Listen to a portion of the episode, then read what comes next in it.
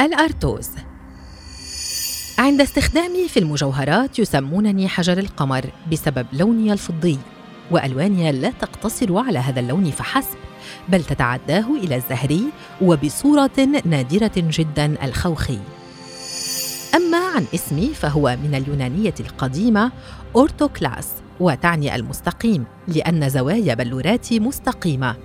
أنا نوع من أنواع فيلدسبات البوتاسيوم. وأتكون في باطن الأرض نتيجة التبريد البطيء لتتشكل بذلك الصفائح البيضاء التي أنتج منها.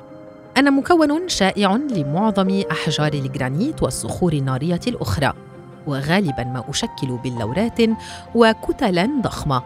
فقد عثر على عينة مني في جبال الأورال في روسيا كانت بحجم عشرة إلى عشرة أمتار بوزن مئة طن. وصفني للمرة الأولى إرمنخيل دوبيني في العام 1781 وبدأت الاستخدامات الكثيرة لي عند ذاك أولها استخداماتي في صنع أنواع الغدار سيراميك والحلي والمجوهرات ويؤدي تفككي بفضل العوامل الطبيعية إلى تشكل الصلصال ويساعد الفوسفات الموجود في تكوينه في تخصيب الأراضي الزراعية.